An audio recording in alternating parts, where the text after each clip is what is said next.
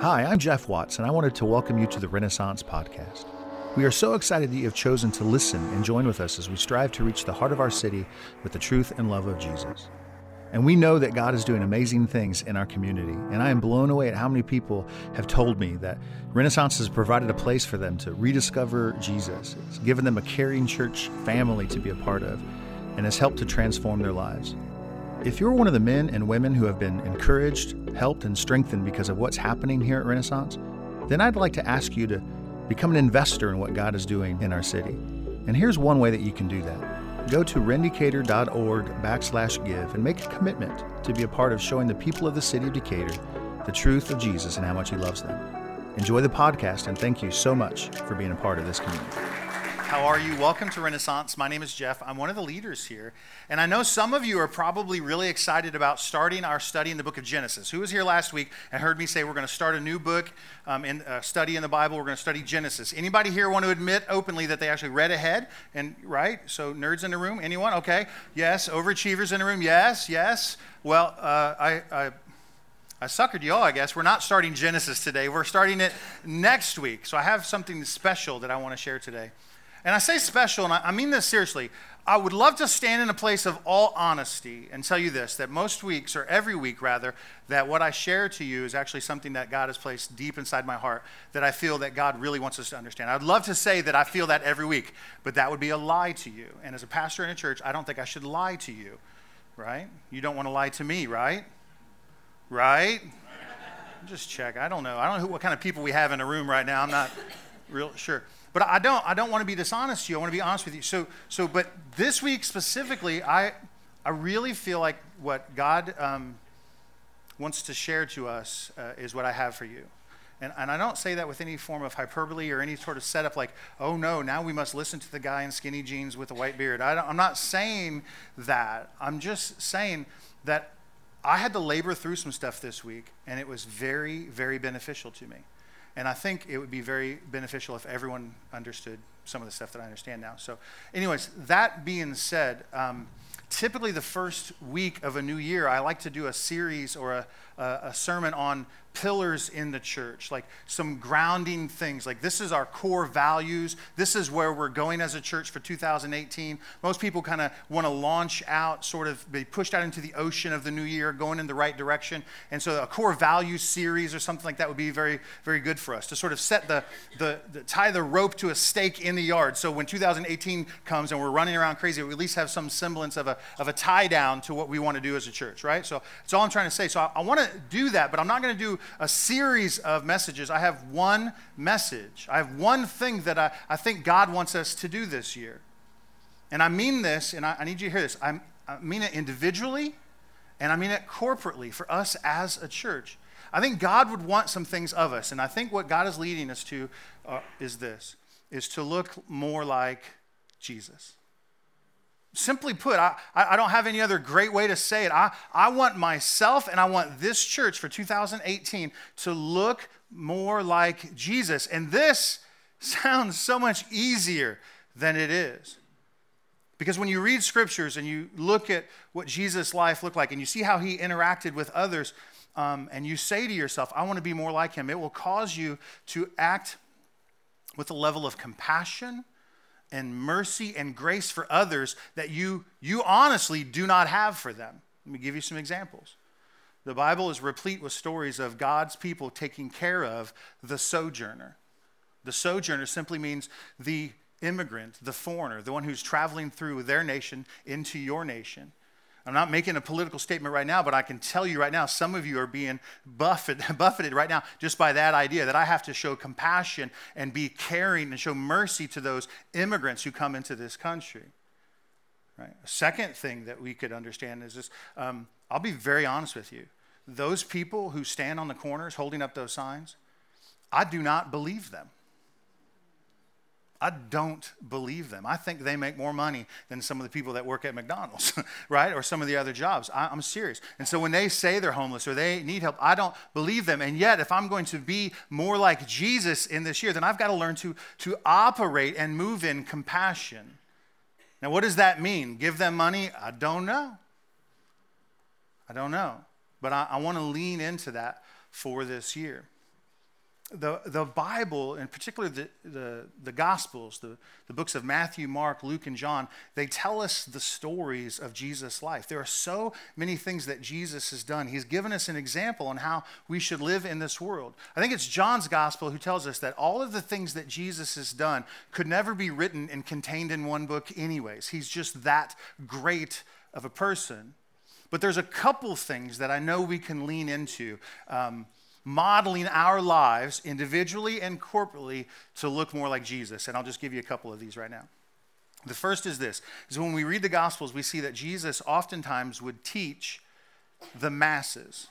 The Bible calls it the multitudes. There'd be large groups of people that would come to hear the message of uh, salvation and the kingdom of heaven through Jesus in large groups of people. So, as a church, we feel called to do that. We believe, right, the church is going to continue to grow. If you're visiting Renaissance, thank you for coming. But just know this we are now entering into our seventh year as a church.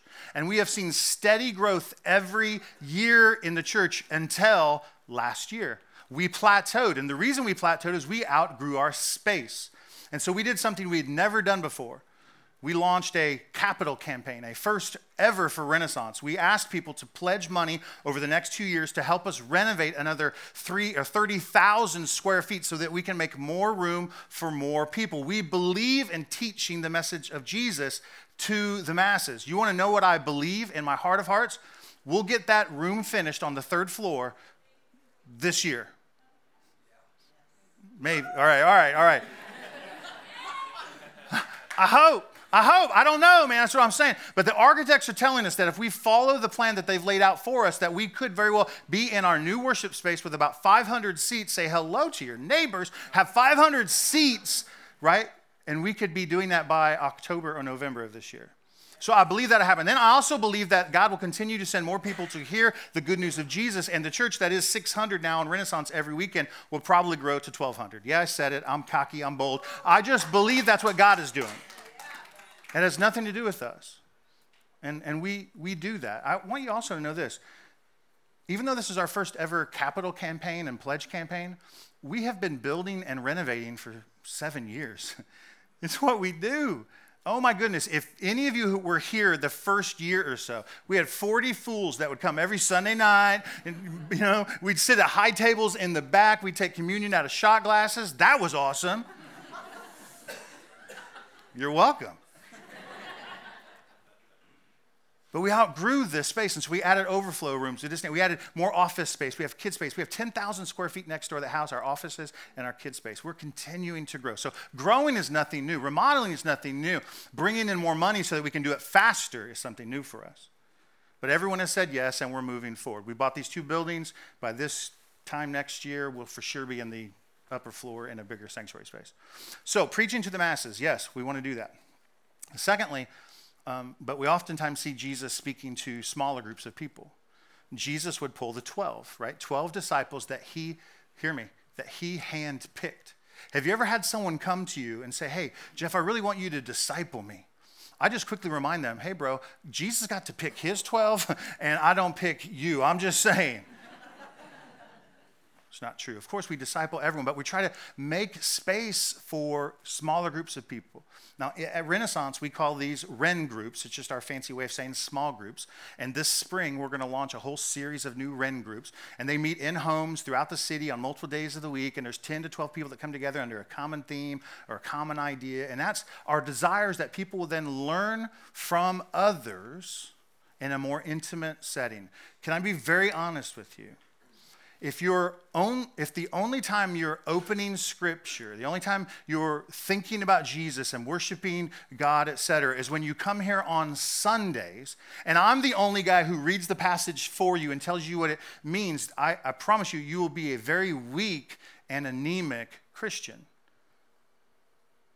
You, you need to wrestle with the scriptures on a more regular basis than sundays will allow Small groups make place for that. Small groups also make place for this opportunity to argue, I say that lovingly, with one another on what it means. That's awesome. When you can sit down and say, I think this is what the Lord is saying here. I think this is what's going on. You're wrong. Or no, you're wrong. That's the funnest part of it. You get to come together and wrestle through those things. And then Jesus would also do this really fun thing. He would pull um, out of the 12, Peter, James, and John, just three people, sometimes just Peter himself aside and speak intimately to him. And my desire is out, out of these small groups of 10 or 15 people that relationships would form and that you start meeting with friends over coffee and, yes, tacos. That's the win. Jesus is glorified over tacos. Yes. But if you read the Gospels, there's so many other things that Jesus has done. I already mentioned that. So, what other things are we going to do as a church both individually and corporately for 2018. Are you sitting down? Are you waiting for it? Here it, here it comes. I have no idea. and I mean that. I have no idea what's coming next. And some of you are freaking out. Wait, aren't you the senior pastor? Shouldn't, if there's anyone in the room who should know what the church is going to look like next year, shouldn't it be that guy? I'd agree with you, honestly. Except there's just this unsettledness within me. I, I don't know. I don't know what it looks like. I know this that when I find myself in that place, I can sometimes find some semblance of a direction in my life if I begin to look backwards. So, if you've been walking with the Lord long enough, you'll begin to look back in your life and you begin to see stones or a pathway that God has sort of laid out. And if you can sort of line all those stones up, you can see maybe an idea of where God wants to take you. And so, for the last week and a half or so, I've been looking over the last seven years of Renaissance's history. I've been reading some of my old sermons. I found the first sermon I ever preached. It's ridiculously bad, horribly bad. I think I lied in it. Honestly, I, I don't think I told the truth about Jesus or anything. It was ridiculous. But I was rereading those stories and I was reminded that when we first started, there was tremendous, and I don't say this with hyperbole, but I think there were miracles taking place. The hand of God was leaving heaven, coming to earth, and touching this church in such a way that we were able to grow that we never could have grown without it. We never could have succeeded without the hand of God. Miracles were taking place. And I could go on and on with those stories, but I want to bore you with that because I want to focus on where we're headed. And so when I look back and see all the wonderful things that God has done, I'm wondering where is He taking us next year? And I just settled in this place of giving up to understand it. And in this moment, I had a conundrum of sorts. I began to wonder am I, am I losing my spiritual hearing? Has the Holy Spirit left me? Do I, do I, have I missed it? Am I, am I, is, there, is there unconfessed sin in my life? And over and over and over, I begin to play things out. Why am I not hearing what God wants for us? Why am I not hearing the next step for us? And I'm, I'm looking into this, and I began to wonder um, if maybe this wasn't a God ordained moment for us. The Bible is filled with stories of men and women followers of Jesus, Christians, believers in God, who had seasons in their life where they were wandering in the desert. They would find themselves left to their own devices. Uh, the Bible calls this in exile. They've been pulled into captivity and some other things. And they're wondering where God is and what's next for them. But I, have learned that these things are oftentimes not just um, dark periods in their history, I also believe them to be the, the biggest transformative period in their history. See, here's what I believe God transforms people in the desert, in the wilderness, in the wanderings. So I'm, I'm reading a book um, by pastor out in the West Coast. It's called The Dusty Ones. And he talks about the, the people of God should have dust on their feet as they follow God wherever he takes them. And yes, sometimes he has them wander through dusty desert places. And he thinks that it's not only good for us, but he believes it to be a holy discipline that we sometimes avoid because we think we're missing it. That if God has us wandering, then we must be doing something wrong. And hear, hear me, if you hear anything today, that's not true. It's not true. God leads people to wander sometimes. And I think we as a church, both individually and corporately, are having some of those moments. So I'm going to read um, two verses today It's in Isaiah chapter 43. We're going to read verses 18 and 19. That little bumper video right here, right now, that's from Isaiah 43 19. That's the work I want to do. So if you have a Bible, you can turn to Isaiah 43, 18, and 19. We'll put the words on the screen. You can follow along there. But before we go there, I want to give you just a little bit of a backstory on what's happening. Is anybody else seeing the haze in the room? I, want, I wonder if the haze are still left on, if the, we could check that. Just so you know, it is water vapor. I know it makes you want to cough, but it is just glycol and water vapor. It's, nothing's on fire, I hope. um, I'll go one farther. I'll turn the fan on for you. Check this out. Jesus. Wait for it. so we'll pull that out. Anyways, so before we get to Isaiah 43, 18, and 19, I, I want to just share the backstory of what's happening. Um, God's people, as they were called by him, lived in 12 different tribes, 12 different family groups, and it's been that way for a very, there it is, for a very long time. You're welcome. So, anyways, um, and then, then King David comes along. This is way back in the history books. King David comes along, and he's a, a, a, a, king of war. And he, he battles against the nations that are close to them, and he unites the kingdom of Israel together for the first time in its history. All 12 tribes living in the promised land exactly as God intended. And then David goes the way of all men. He dies. His son takes over Solomon. And Solomon, as he's reigning, has, the, has a period of peace and prosperity that Israel has never seen before. And Solomon is known in antiquities as one of having some of the greatest wealth the world has ever, ever seen. But then when Solomon dies, his two sons begin to battle for control of the kingdom. These two sons fight each other, and, eventually Israel is split in half. There's a northern kingdom with 10 tribes up here. The capital city is a place called Samaria, and then there's a southern kingdom with the capital in Jerusalem. And for hundreds of years, they lived like this. They oftentimes would war against the neighboring nations, then they oftentimes would war against each other. Isn't that awesome? Think of this the people of God fighting each other. Sounds like the American church. You're welcome.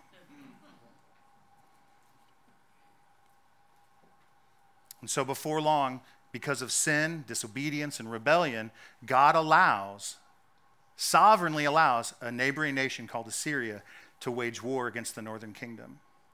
This northern kingdom eventually succumbs to Assyria in 722 BC. They try to take on the southern kingdom, but God's hand helps them, and they live separated and isolated for another 140 years. But eventually, the Babylonians come in, they beat Assyria, and the Babylonians come rushing in, and in 586 BC, they siege Jerusalem and defeat the southern kingdom. And then they do something that is so profound. They begin to take all of the wealthy, all of the smart people, all of the elite, and they drag them out of Jerusalem, out of Israel, out of the promised land, and drag them into a place called Babylon, where they lived for 70 years in exile. Lonely, wandering, wondering what on earth is God doing in our lives? Why are we way out here? Do you see the similarities? And it's in this that God begins to speak to them through a man named Isaiah. There it is, Isaiah chapter 43. And he begins to speak promises of God. He begins to speak about how strong God is as a creator. That God created, here's Genesis 1 1, right? In the beginning, God created the heavens and the earth. It's by his might and by his power alone does everything exist. And Isaiah begins to remind God's people about this begins to breed hope back into their life again. There's a future back in your life again. You're wandering now, you're in a desert place now, but I promise you, God has a purpose, has a plan, and yes, by His strength, you will enter into it. Can you see how this would be beneficial to them? And the words that Isaiah says to them, I think would be beneficial to us. So I want to read a couple verses. But before I do, would you pray with me? Lord, we do thank you for our time together. We thank you that you have uh, brought us together in this new year. And yes, there are many of us who would probably admit that we have a sensing of wandering. There's like a siren's call to the unknown. It's mysterious and elusive. We don't know what it is, but God, we want to know what it is. God, we ask that you help us individually and corporately, that your spirit would come alive inside of us and lead us. We thank you for giving us your son Jesus. We thank you for what you've made available to us through him. We thank you for your Holy Spirit.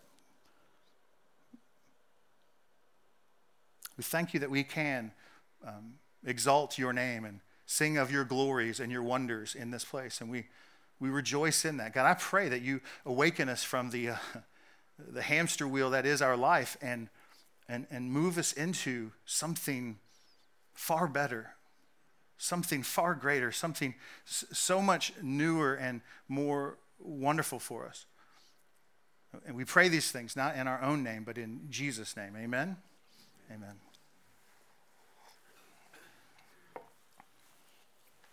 Isaiah 43, verse 18 and 19. He says this Remember not the former things, nor consider the things of old. For behold, I am doing a new thing, and now it springs forth. Do you not see it? Do you not perceive it? Is what he says. I, God, will make a way in the wilderness, and I will put rivers into the desert. Now, it doesn't seem like a lot, but there's so much in there. Um, but I want to work our way through those two verses backwards. I want to start with this idea of wilderness or desert. We oftentimes picture these places as a wasteland. In fact, the translation we use for that video, he says, I will put a pathway through the wasteland. We think it's devoid of life, it's empty. But let us not forget, again, that some of the greatest transformations in people's lives took place in the desert, took place in these, these um, dusty places that we call the wilderness. Uh, Moses, if you know the story of Moses, when God spoke to him, I need you to hear this, he did not speak to him in Pharaoh's palace. But he spoke to Moses after Moses had killed an Egyptian, was running for his freaking life, hiding out in his, his father in law's land, the land of Midian, tending his sheep, when God begins to speak to him through a bush that's burning yet not being consumed. In the wilderness, Moses had this transformative time in his life, and his life was never the same for it. Jeremiah speaks to the wicked king Ahab, declares God's providence over their own lives, and then runs himself into the wilderness to find from God, oh no, now what do we do? Ezekiel, wondering what God has in plan for God's people. God leads Ezekiel into the desert, into a valley of dry bones, and shows him this pile of dead things that God then says, Now watch what I do with them. As he knits them back together with sinew and muscle and creates an army of God from bones in the desert. Jesus, after he's baptized, the Holy Spirit leads him into the desert for 40 days and 40 nights, where he does battle against Satan himself as Satan tempts him. And God comes out victorious in Jesus. And Jesus then and only then does he begin his earthly ministry in the world.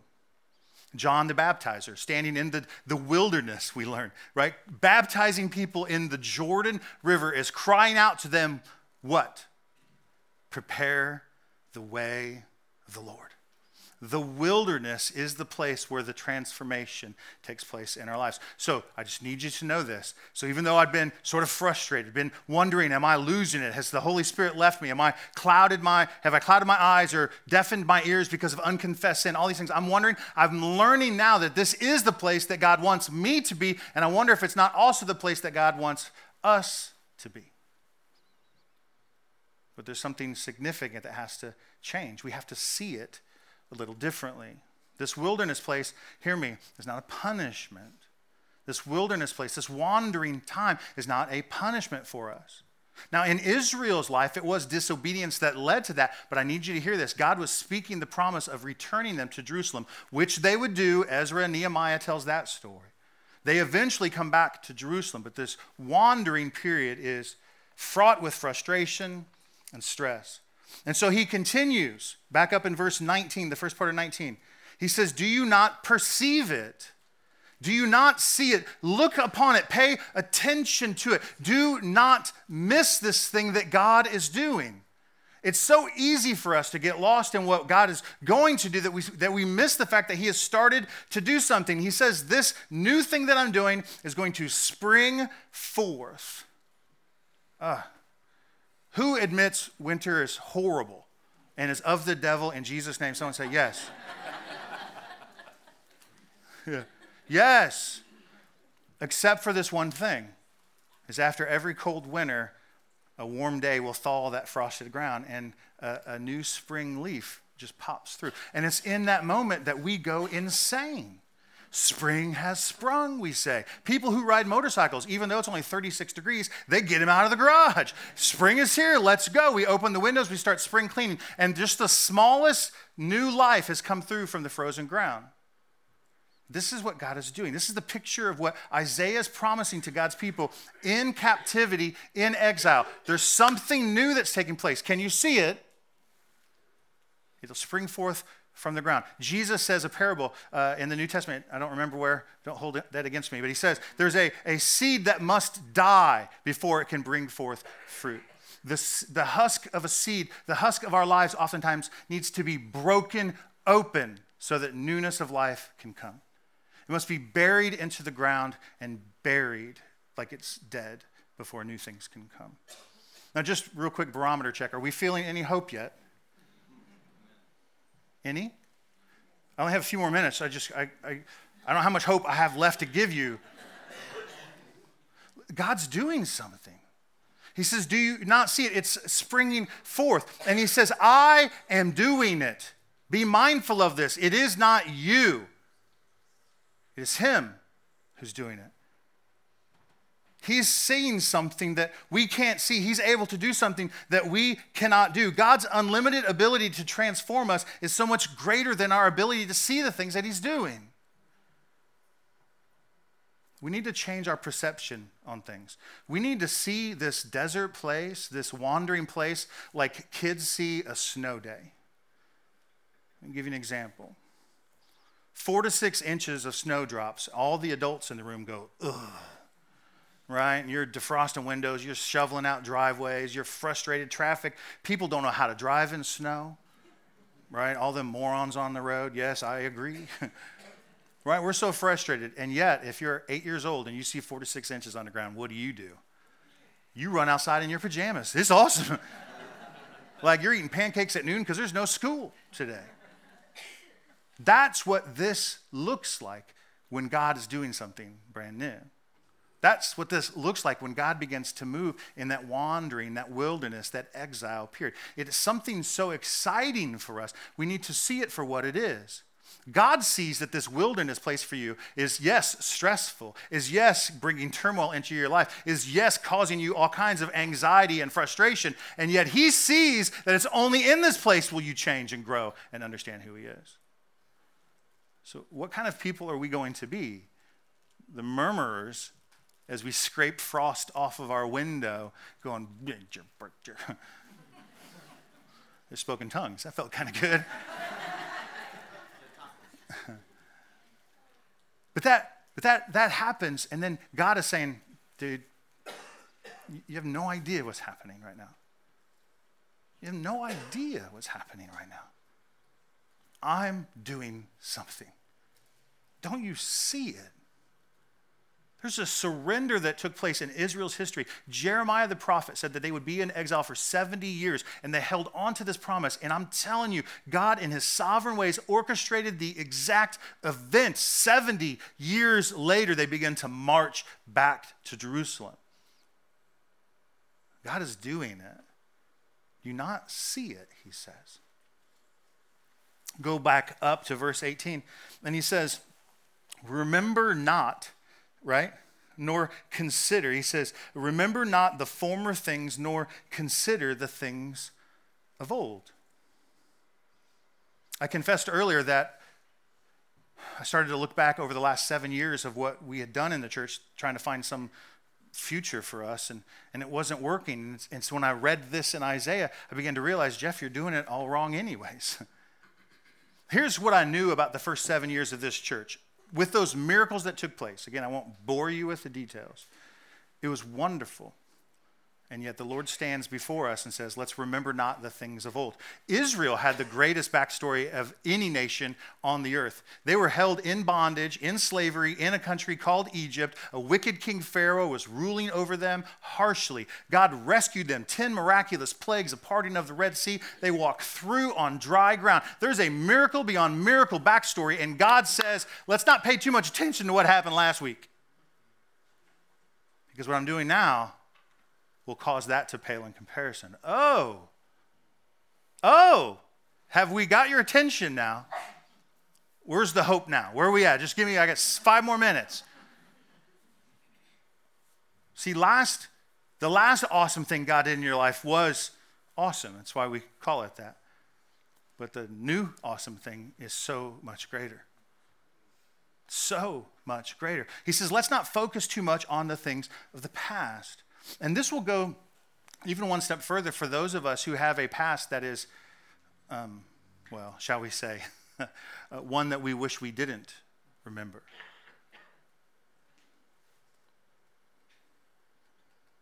Isaiah, he uses this word, remember not the things of this past. Don't dwell on the things of the past. If you were to continue to read Isaiah, you get to chapter 25, and Isaiah uses the exact same verb again. Let me read it for you. I don't have it on the screens here, but re- let me read this. God speaking again I am he who blots out your transgressions for my own sake. I will not, he says, remember your sins anymore. I'm driving to church this morning,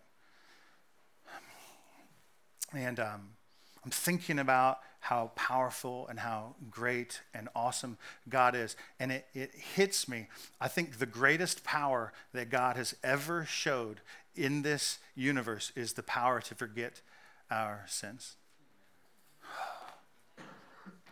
You don't, you don't agree with me?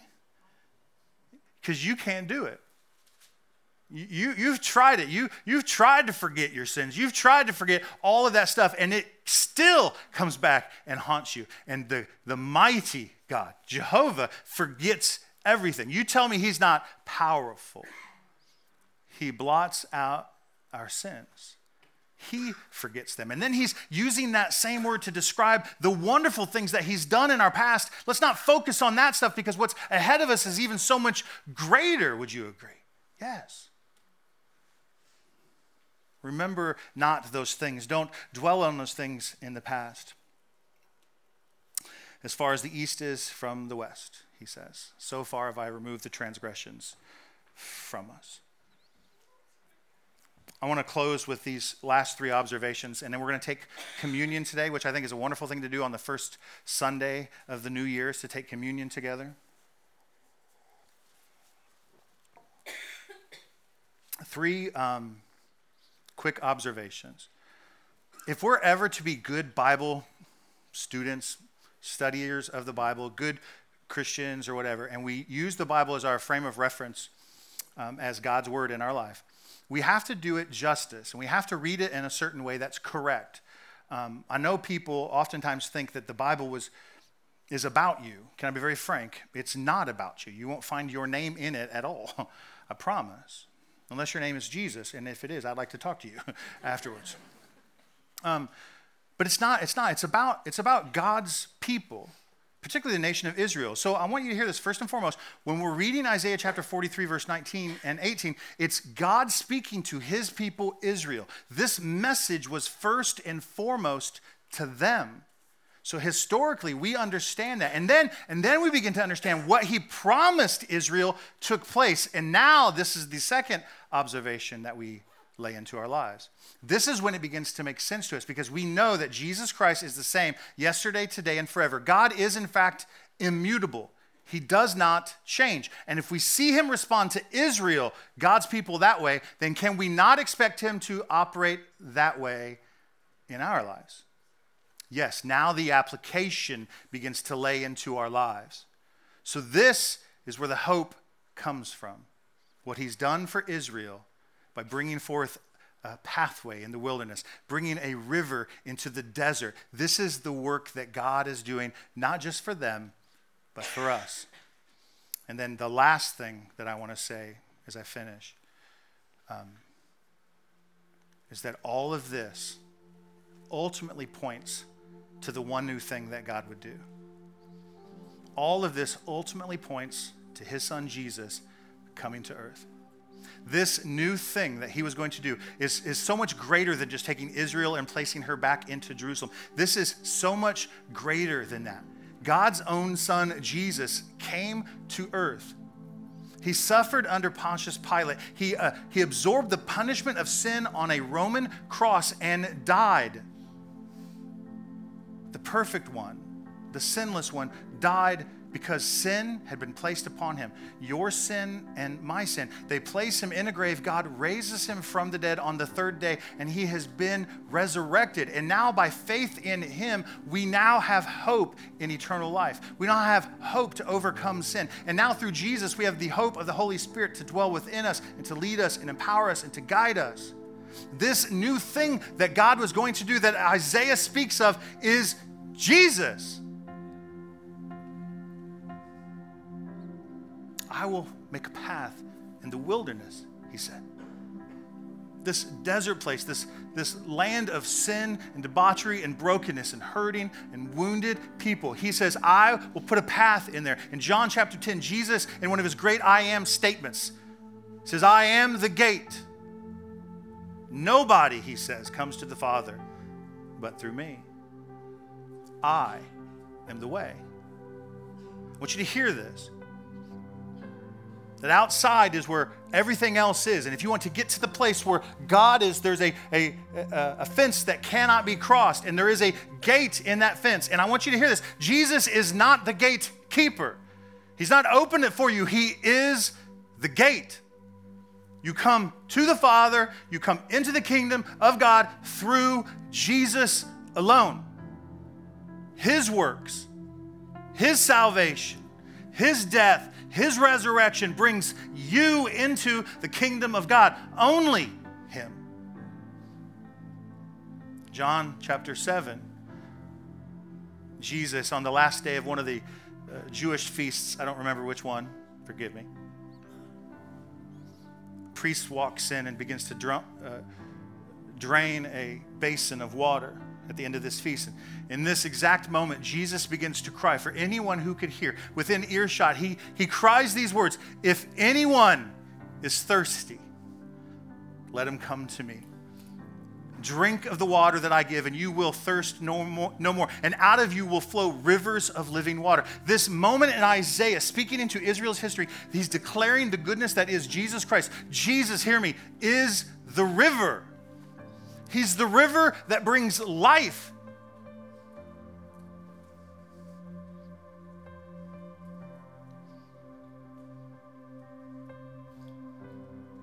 This is the most important thing for us to understand. Our very existence exists, thank you, for Him and from Him. I don't know what 2018 looks like look like Jesus. Show compassion and mercy. Husbands, love your wife like Christ did and, and, die, and gave himself up for her. Look like Jesus. Here's a very real thing. I, I struggle with compassion. It's a weird thing to be a pastor of a church and not like people. It's strange, I promise you. There are entire stores in the city that I refuse to go into. Walmart, anyone. I promise this is God's honest truth. I, I only drive through the parking lot at Walmart to get to the taco place.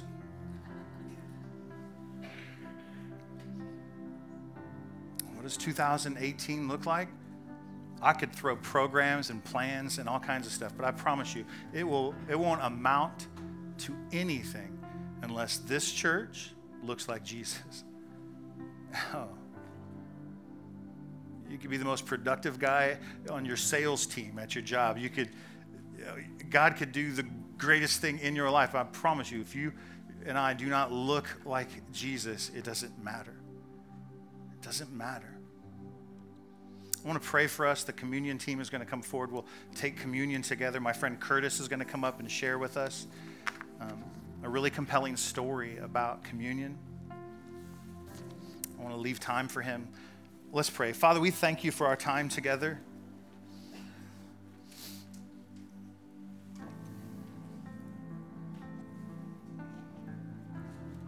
We thank you that even though we might feel like we're wandering in life, um, you're sovereign, you're in control.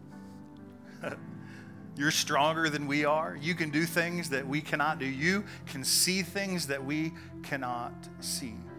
And so we just submit, we yield, we give over our plans, we give over our ideas, and we just want to follow you. We just want to look like you, Lord. Man, how much greater would the world be if there was a whole lot more of Jesus around? God, we thank you for our time together. Would you bless our day today, and would you bless this year as we shove off into a brand new year? Pregnant with promise and hope. We love you.